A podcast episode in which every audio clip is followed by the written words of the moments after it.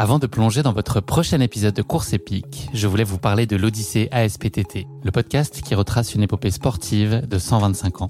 Le mouvement ASPTT propose une multitude d'activités sportives pour tout niveau, du débutant au confirmé, dans toute la France. J'ai particulièrement aimé dans ce podcast l'alternance entre les anecdotes historiques sur de nombreuses disciplines sportives et les témoignages en immersion des adhérents de l'association. C'est à la fois rythmé, vivant et instructif. Avec ce podcast, vous allez vous plonger dans l'odyssée de cette association, véritable pionnière dans la démocratisation du sport en France. Et puis les quatre épisodes de l'odyssée ASPTT mettent en lumière ce qu'il y a de plus essentiel dans le sport selon moi. Les notions d'égalité, de solidarité, d'inclusion et d'accessibilité. Et dont la course à pied est d'ailleurs une très belle expression, vous êtes bien placé pour le savoir. Vous savez désormais ce qu'il vous reste à faire. Faites comme moi, courez découvrir les quatre épisodes de l'Odyssée ASPTT sur votre plateforme d'écoute favorite.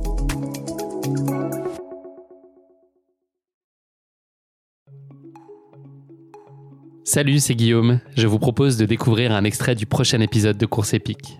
Course épique, c'est chaque semaine un invité, une course, une histoire hors du commun. Je vous donne rendez-vous tous les mercredis pour découvrir un nouvel épisode et vivre une grande et belle histoire de course. Mais avant ça, place à un extrait de notre prochain épisode. On va parler euh, de la phase amont des ultras, qui va être notre sujet euh, du jour. Euh, c'est une préparation qui est très spécifique par nature au regard des autres courses sur lesquelles on peut, on peut s'entraîner. Mhm. quels sont les impacts, les ajustements qu'il faut appliquer à sa nutrition pendant cette période d'entraînement? Qu'est-ce qu'on doit fondamentalement changer? Et voilà, quel shift philosophique aussi on, on, doit faire sur ça, sur son approche pour, pour être juste dans la préparation d'un ultra qui forcément implique des volumes d'entraînement très différents? Ouais, c'est c'est toute la difficulté, je pense, euh, de la préparation d'un ultra, euh, entre euh, savoir jouer entre le volume, donc nos dépenses énergétiques et ce qu'on essaye d'apporter avec quelle énergie je vais essayer de, de mettre dans le moteur. Je pense que pour résumer un petit peu, c'est vrai que au niveau du volume, ça va être très élevé, donc il va y avoir une forte dépense énergétique. Également, du coup, une forte dépense du glycogène qui sont nos stocks d'énergie en interne, nos stocks de glucides euh, internes. Donc l'idée, je pense, euh, d'avoir euh, de la nutrition au cours voilà, de la préparation à un UTMB, ça va pas être de, de vouloir tout changer, ça va être de se recentrer sur ce qui est important.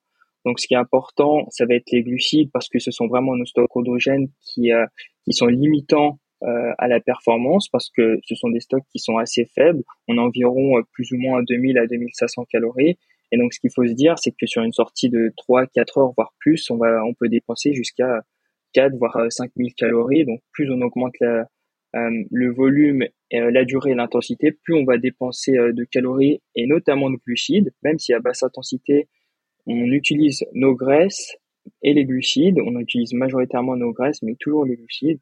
Et l'idée, c'est quand même de compenser nos pertes en glucides parce que les lipides, voilà, au niveau de la graisse, on en a forcément aussi bien dans les muscles qui sont également plus rapidement disponibles, mais aussi bien au niveau de la graisse euh, euh viscérale. Donc, euh, donc ça, c'est un réservoir dans lequel on peut taper euh, indéfiniment sans, sans contrainte? Mm. Exactement, même par exemple pour, pour un athlète qui a, qui, qui a très peu de, de pourcentage de masse maigre, de masse grasse, pardon, il aura forcément assez de, de calories disponibles pour faire tout son ultra.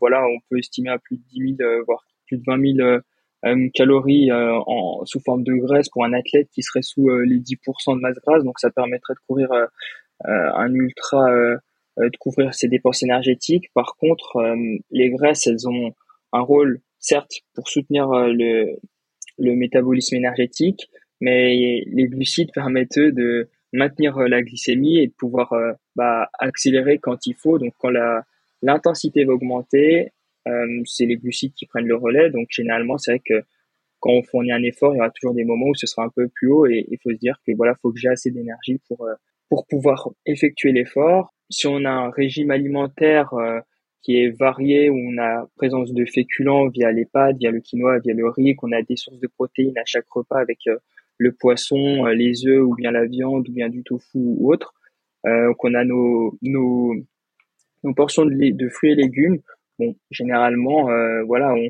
on, arrive à, compenser toutes nos pertes, mais après, ce qu'il faut, c'est dire que euh, avec le fort volume, les pertes sont augmentées aussi bien au niveau des macronutriments, donc protéines, lipides et glucides, qu'au niveau des micronutriments, donc les vitamines et les minéraux. Et le but, ça va être de compenser ces pertes pour euh, pas accumuler de la fatigue et encore une fois avoir une, une bonne récupération. Est-ce que ça veut dire euh, qu'on a plus faim concrètement, toi Baptiste, quand tu prépares des ultras par rapport à des formats peut-être plus courts qu'habituellement? Est-ce que tu sens que tes besoins sont très différents et que ton corps te demande plus? Oui, oui, clairement. Euh, je trouve que le corps, il, il se régule assez bien. Euh, il y a autre chose aussi, euh, une spécificité, je trouve, liée à la préparation d'un ultra, c'est que on, on, fait des sorties qui sont plus longues et donc forcément, ça déstructure un petit peu nos journées. C'est-à-dire que, ben, typiquement, si tu pars à 9h et que tu fais une sortie longue, tu seras jamais rentré à l'heure du déjeuner. Donc en fait, tu vas rentrer concrètement un peu plus tard. Et donc en fait, du coup, ça t'oblige vraiment à, à manger euh, un petit peu ce que ton corps te demande et ce dont il a besoin. Je vais prendre un exemple très très concret. Euh, hier, on est lundi. Hier dimanche, j'ai fait une sortie longue de 6 heures, 6 heures et demie. Je suis parti à 9 heures, donc forcément, je suis rentré à 15 heures. Euh, le temps de papoter avec le pote avec qui j'étais, avec le popote avec qui j'étais allé euh, borner. pas papoter avec le euh, popote. pas papoter avec le popote. Euh, et qui me fasse la popote lui-même. De, euh, tu, enfin, tu vois bien le truc. Il était déjà 16 heures. Et, et en fait, à ce moment-là, bah, tu manges parce que tu as, faim, parce que c'est aussi la bonne fenêtre métabolique, en fait, la bonne fenêtre chronologique. Enfin, d'un point de vue euh, de la chrononutrition, alors je peux utiliser des termes que je maîtrise pas, mais globalement c'est le bon moment pour manger, faut pas trop tarder. Et ben en fait là tu tu tu manges et tu manges généralement euh, beaucoup parce que tu viens de faire 6h30 euh, dehors et en fait il est 16h et il se trouve qu'à 20h j'avais quand même bien mangé à 16h et à 20h j'avais de nouveau faim. Donc tout ça pour te dire que voilà la, préparation d'un ultra, elle déstructure un petit peu tes journées, qu'il faut savoir s'adapter, mais que du coup, t'augmente aussi vraiment le, le, le, volume d'aliments que tu apportes à ton, à ton corps. Quoi. Clairement, tu as plus faim. Avec Joss, on construit mon plan de nutrition de la course à venir en fonction de la stratégie de la course. Donc, euh, comme disait Jocelyn, si euh, si je sais que telle montée va correspondre à mes qualités et que c'est sur cette montée-là que j'ai envie de faire l'effort euh, et donc d'augmenter l'intensité, forcément, du coup, dans le plan de nutrition, on va corréler ça à une augmentation du nombre de glucides par heure.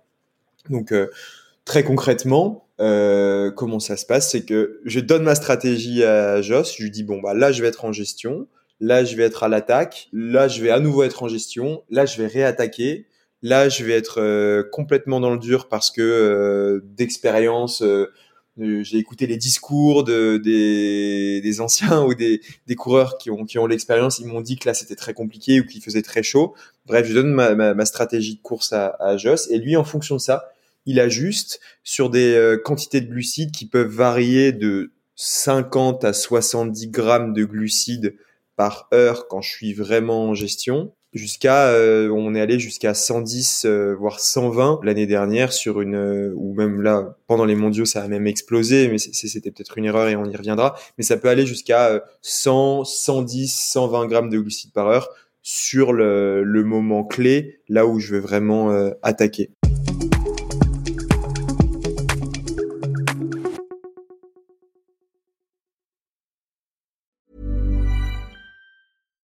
Hi, I'm Daniel, founder of Pretty Litter. Cats and cat owners deserve better than any old-fashioned litter. That's why I teamed up with scientists and veterinarians to create Pretty Litter. Its innovative crystal formula has superior odor control and weighs up to 80% less than clay litter. Pretty Litter even monitors health by changing colors to help detect early signs of potential illness. It's the world's smartest kitty litter. Go to prettylitter.com and use code ACAST for 20% off your first order and a free cat toy. Terms and conditions apply. See site for details.